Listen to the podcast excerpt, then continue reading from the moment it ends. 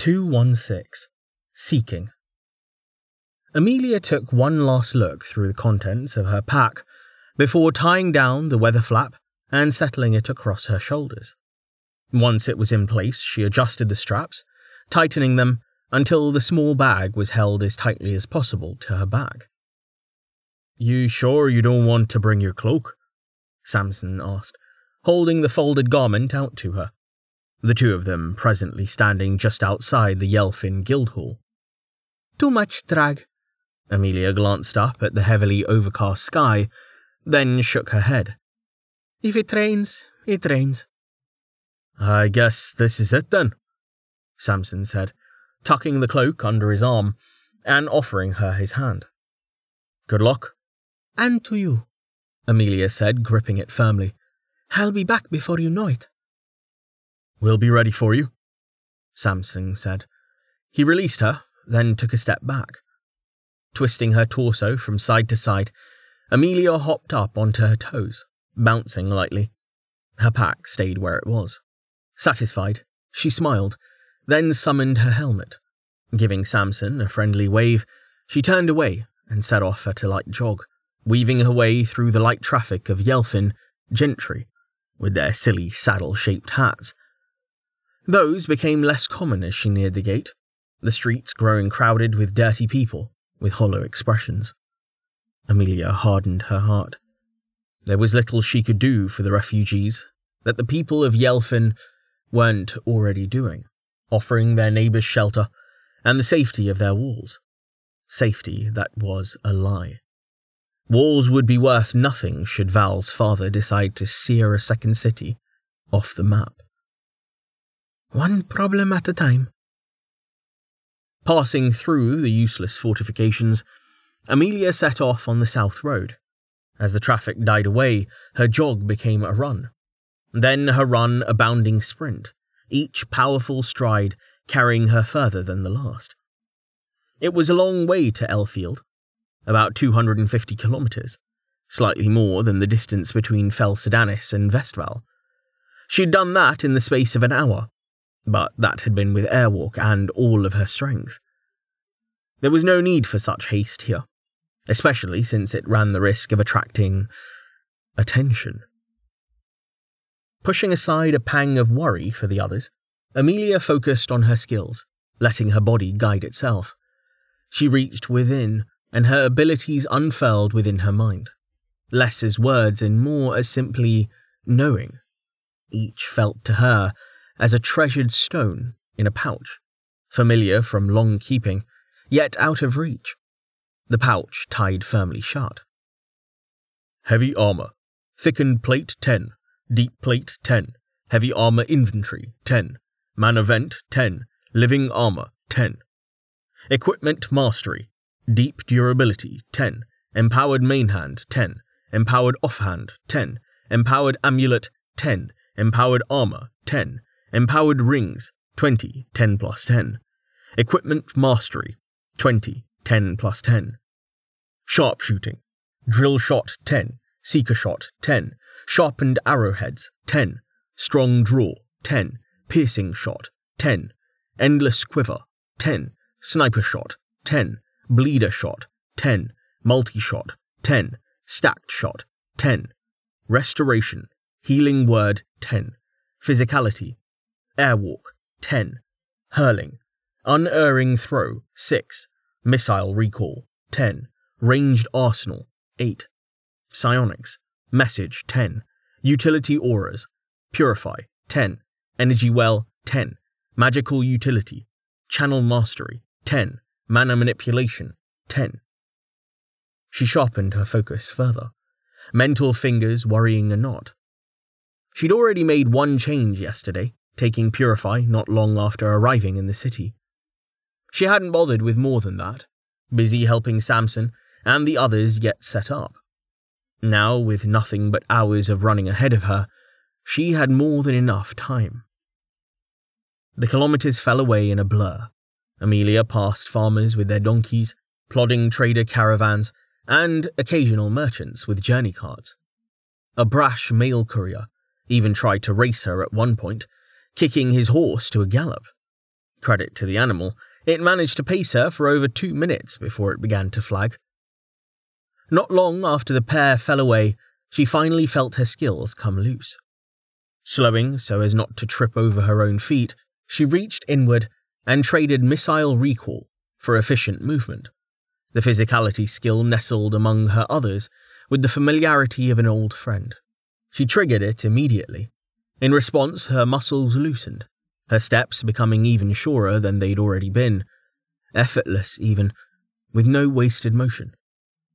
Amelia sighed, closing her eyes for as long as she dared. I've missed this. Strictly speaking, efficient movement wasn't necessary. Even without energy well to restore her, her stats were more than sufficient. Excessive, really, giving her more stamina than she could use with her current build, even if she put her mind to it. That said, it was always best to preserve your resources when you didn't know what was ahead of you. Also, it felt good. Before Amelia could lose herself in the simple pleasure of perfect motion, she brought her mind back to her skills. Unerring throw would be the next to go, she decided. Removing skills unfinished sucked, but like missile recall, its purpose as a prerequisite had already been served. Really, she should have gotten rid of it days ago. Several villages came and went before the skill finally came free, and when it did, she replaced it with summer. On their way to the ice cream vendor, Rain had filled her in on Unity and what it did. Though overexcited as usual, he was right to be, in her judgment. The spell would be an astounding benefit to Ascension. What he hadn't seemed to realise, or perhaps had realised but hadn't wanted to bring up, was that while he was locked out until he found a blue, there was nothing stopping her. Amelia smiled, then activated the aura, boosting it with channel mastery. At rank one, she couldn't even feel it, really, but that would change in due time. No, there's no way he didn't realise I could take it. He just didn't want to pressure me into tying myself even more tightly to Ascension. Unity would definitely do that, but it's not like I'm ever planning on leaving anyway, so I don't actually care. She paused, then smiled, finding that it was actually true. What will Rain do when I tell him, though? Will he be jealous I took his skill? She chuckled. No, definitely not. Not Rain. He'll just run in an excited circle, waving his arms around and jabbering about numbers and synergy. Amelia let herself slow to a stop, covering her face as she pictured the scene. After a moment, she walked off the road to a hill that would have been the perfect backdrop for a painting, if not for the dreary sky. Untangling herself from her pack, she crunched her way through a guild ration, washing the last bits of gravel down with a swig of water. Her stat balance mitigated the appetite issues Awakened were infamous for, but she'd still been running for two straight hours already. She hadn't been ravenous or anything, but there was no need to be hungry when she didn't have to be. She'd had enough of that for two lifetimes. On the subject of discomfort, she also decided it was time to remove one of her three stat rings. She had four of them, technically, each boosting all stats by fifty, but the last of them was in her pouch. Four rings times fifty points, times three for empowered rings, was six hundred points to each primary attribute. That in itself wasn't a problem, but it added up. Six attributes made for a total stat boost of thirty-six hundred, which was well above her tolerance, and indeed above the maximum tolerance for her level. She tried all four anyway, not long after Tallheart had upgraded them, and Rain's description of bonefire was exactly right. Even three rings was pushing it, and while her tolerance was improving day by day, all this running had her feeling a bit stretched. Twisting to detach one of her gauntleted fingers, she slipped off a ring, then shuddered as overhealth, overstamina, and overmana rushed through her. Her body tingled with overwhelming energy, making her feel ready and raring to wrestle a hubbubba, or something. Thankfully, that questionable urge faded as quickly as it had come, leaving her as refreshed as if she'd just had a full night's sleep, Phew, she said to no one in particular. Smiling, she bounced the ring on her palm, then glanced around at the landscape before dismissing her breastplate. Her armour didn't have thigh compartments like Rain's, given that anything in them would have tumbled to the floor should she dismiss her cuirasses. Thus she'd taken to wearing a small pouch around her neck, beneath her forceweave, which she extracted now. Uncinching the ring, she slipped the ring inside to join its twin and Rain's detection anchor. She smiled, caressing the misshapen purple gem with a finger, before tying the pouch closed again and tucking it away against her heart. No range limit, and he says his glass isn't broken. Resummoning her breastplate and refreshing efficient movement, Amelia resumed her sprint southward. Break time was over, so she began concentrating on her skills again. Being a jack could be incredibly tedious sometimes. The land soon grew rocky, a mountain range coming into view to her left as she raced over hill and dale. After a few more villages, each larger than the last, something greater still came into sight. Elfield wasn't a big city, its growth stunted by the lack of a teleport platform, but it was still impressive in its way, surrounded by a wall of white granite with taller stone buildings rising within. She'd been here once before, having responded to a posting in Halfstone. A particularly problematic monster had appeared in a deep mine to the east, and the local adventurers hadn't been enough to deal with it. Enfield was a bronze city through and through. It didn't even have a delving.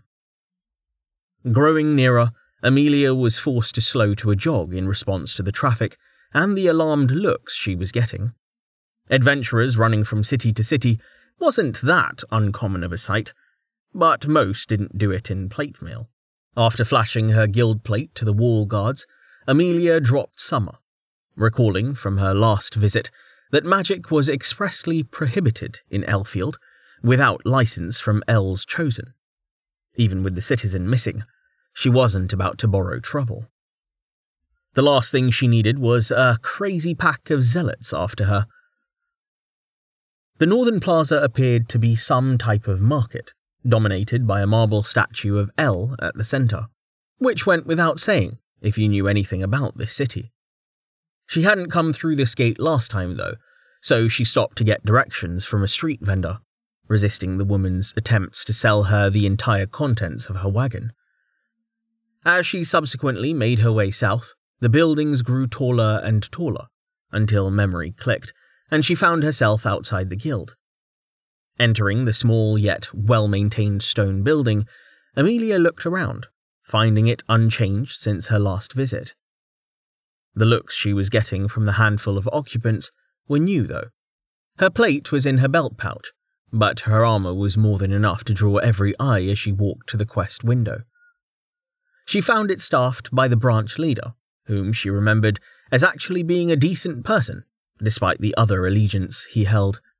He was an elderly man, entirely bald, wearing a green El's Chosen robe below the bronze guild plate that dangled from his neck. He also had no legs. She couldn't see that at the moment, not from this side of the counter, but she recalled her shock upon realising he was missing them from the last time. She hadn't asked him how it had happened then, and she wasn't about to now. Blessings of El upon you, and be welcome, the man said, straightening in his seat as she approached. And upon you, Amelia said, then dismissed her helmet. Mild surprise crossed the branch leader's face before his brow furrowed, only for his wispy eyebrows to shoot up a moment later. I remember you. Weren't you the one who dealt with the Gripper a few years back? Yeah, that was me, Amelia said with a polite smile, ignoring the sudden outbreak of excited muttering behind her.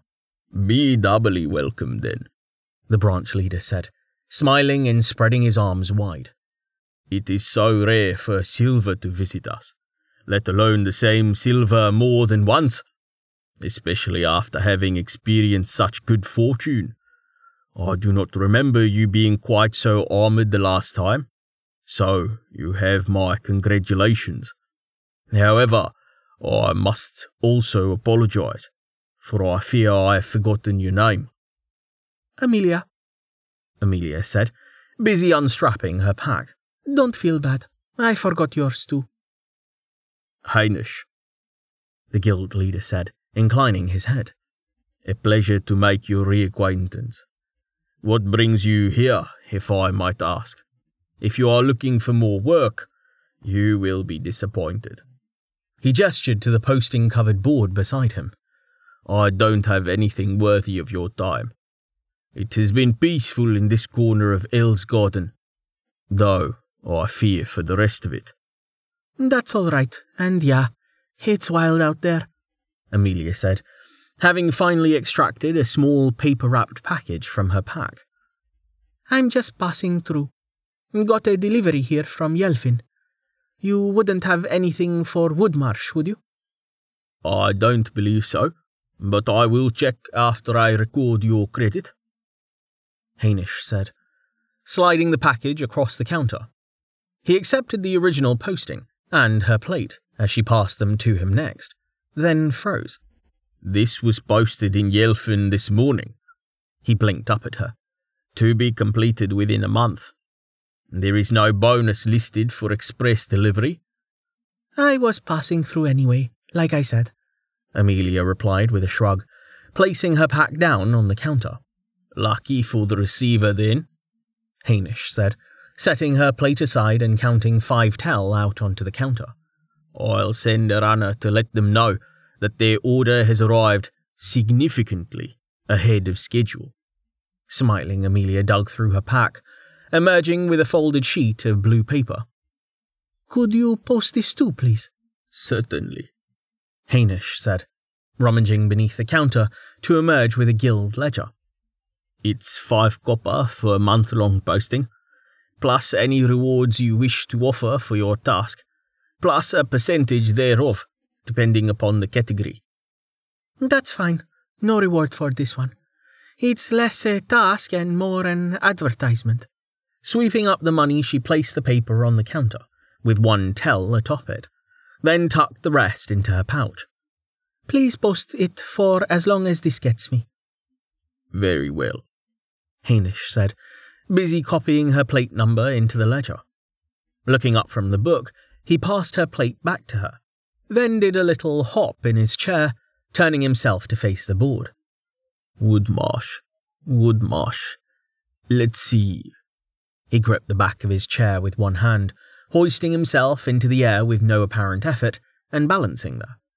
Amelia noted that his robe had been tailored for his particular situation, folded and fastened at the bottom with a pair of golden toggles, worked like spears. After a moment spent reading the postings at the top of the board, Hainish shook his head. "No, I'm afraid I don't have anything out that way." "Oh well," Amelia said with a shrug, slipping her pack back on and tightening the straps. "I know you said it was quiet, but any interesting news?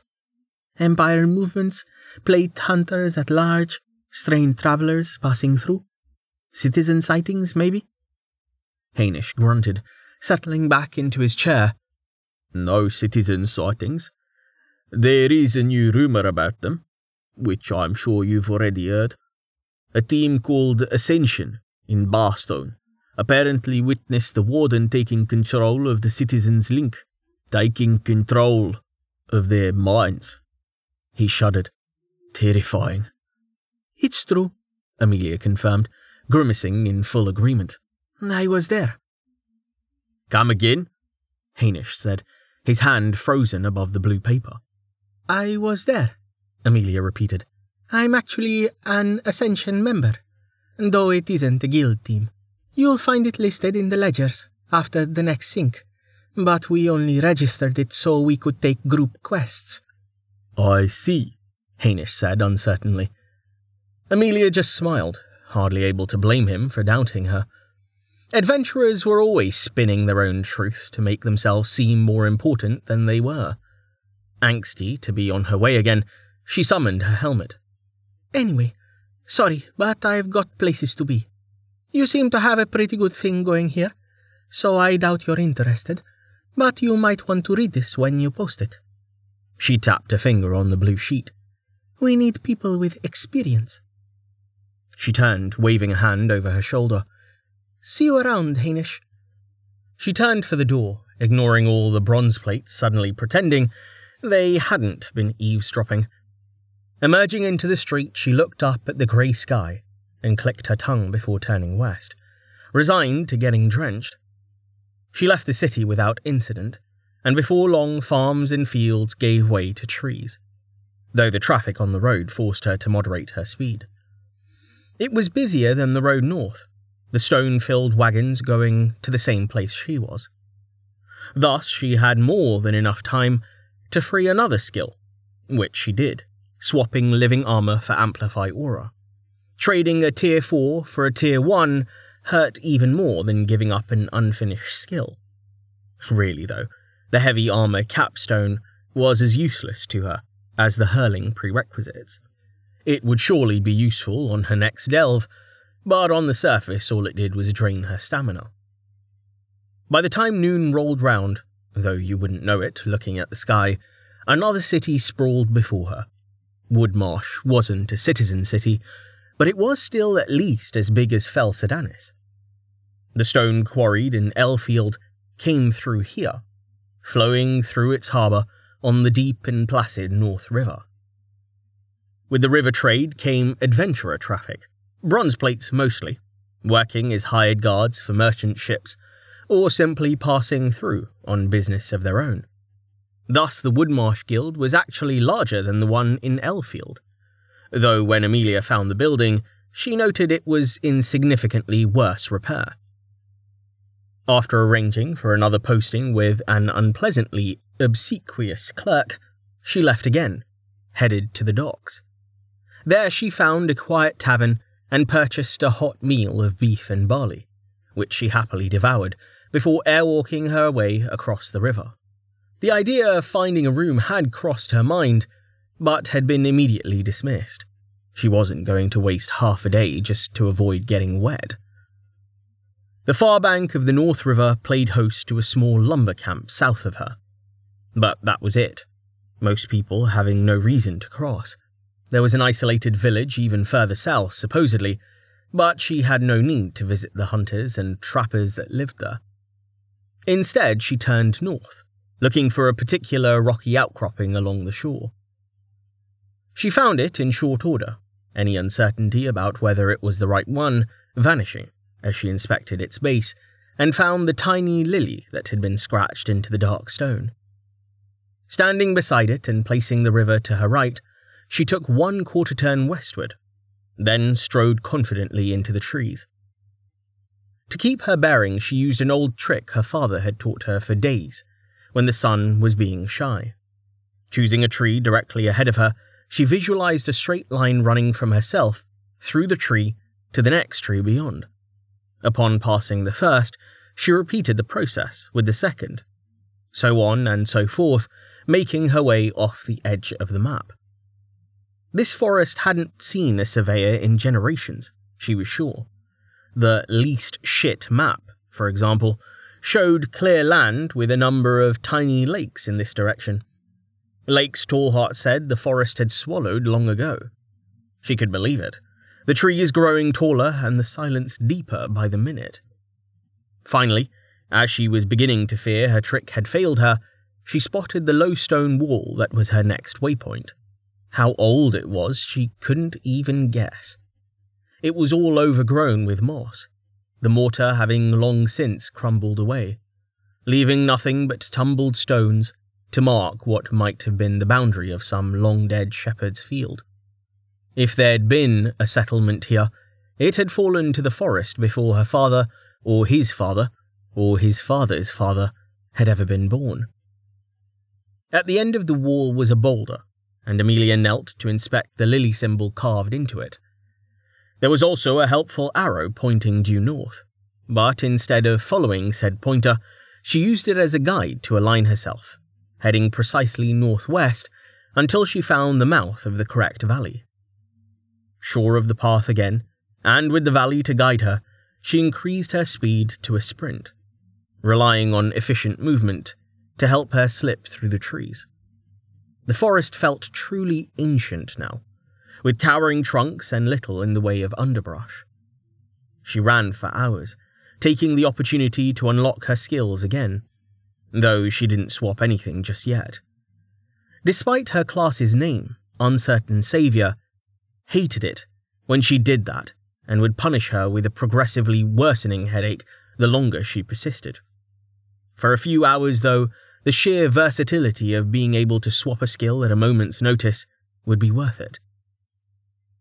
At the end of the valley as the sun was setting, not that she could see it, she found another marked stone outcrop, suspiciously cleaned of moss, and bearing the lily as clear as day. It was here that she would have been meant to camp until someone came for her had she actually been seeking refuge. However, there was no telling when that would be, nor guarantee she'd be approached unless she pretended to be something she was not. Fortunately, she had other options. Starting from the marked stone, she began moving in an ever-expanding spiral, searching for tracks. By the time she found the clear imprint of a boot in a patch of dried mud, her head was pounding, and the light was beginning to fade. "Oh, thank Dozer," she said with a relieved sigh, chuckling at herself as she traded Amplify Aura for Follow Trail. Another half hour and she'd have needed Lunar Orb just to see the ground. Follow Trail was useless without a trail to follow. Dismissing her helmet and massaging her temples, she started concentrating again. She'd need light soon regardless, even with the tracking skill guiding her senses, and she hadn't bothered to bring an evertorch or a flashlight, deciding it would be wiser to wait out the time rather than risk losing the trail. She sat by the boot print and dug out something to eat. Two hours later, with a pale orb bobbing obediently behind her, the thunder rumbling in the distance, Amelia began seeing clear signs of habitation. Nestled beneath the trees, fenced-off plots of mushrooms began popping up here and there, as well as orderly rows of reedy plants she didn't have a name for. She also started to feel like she was being watched, the hair on the back of her neck rising, though she saw no one. The smell of wood fires told her she was close, but rather than call out and risk a panic, she continued in silence, her unease steadily growing. Before long, she found out why. "No," she gasped, falling to her knees. She sent her light ahead, wishing she couldn't see what it was showing her. The wood smoke was not that of campfires or hearths, but of devastation. The houses were burned, many of them fallen in on themselves. The hope that the village had fallen to a mere fire died, as her light revealed a dark stain in the middle of the street. Blood. Amelia dismissed her helmet, fighting back a strangled sob as she looked for bodies, finding none. How long? The crunch of a boot on gravel made her whirl back to her feet, her bow appearing in her hands as the sensation of being watched took on a much more serious implication. A tall, shadowy figure stood at the edge of the trees, the silhouette of a bow held in one hand. "You are not her," a voice said. It was male, but not nearly so deep as Tallheart's. A teenager's voice, maybe. "No," Amelia said, lowering her own bow, then dismissing it completely. "No, I'm not. But I'm a friend." She recalled her light, its pale light washing over the shadowy figure as she sent it high above her head. She'd been right. It was just a kid, though unreasonably tall and lean, and with two tiny nubs on his forehead. "Human!" the Cividian gasped, taking a step back and bringing his bow up.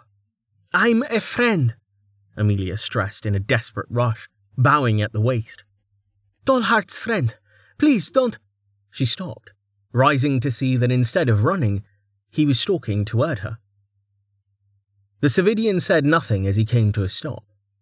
His face was a mask, unreadable as he stared down into her eyes.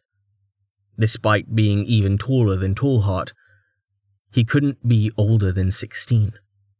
Amelia felt her heart breaking. After what felt like an eternity, the Cividian let his bow fall to his side. He raised his other hand, and Amelia held perfectly still as he brushed a tear from her cheek, taking his fingers away to stare at them. "You weep for us?" he asked, hate and disbelief mixing in his voice. "What good are your tears?" "What happened here?" Amelia choked. "What does it look like happened?"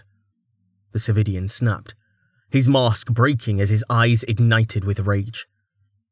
He closed them after a moment, clenching his jaw and exhaling through his teeth as he let his hand fall. The anger was gone when he spoke again, leaving only resignation and despair. "Humans happened." Not looking at her, he turned, trudging away toward the trees. Thunder rumbled in the distance. The distant rush of rain grew louder, and a cold droplet joined the warm ones already streaming down Amelia's face. Wordlessly, she followed.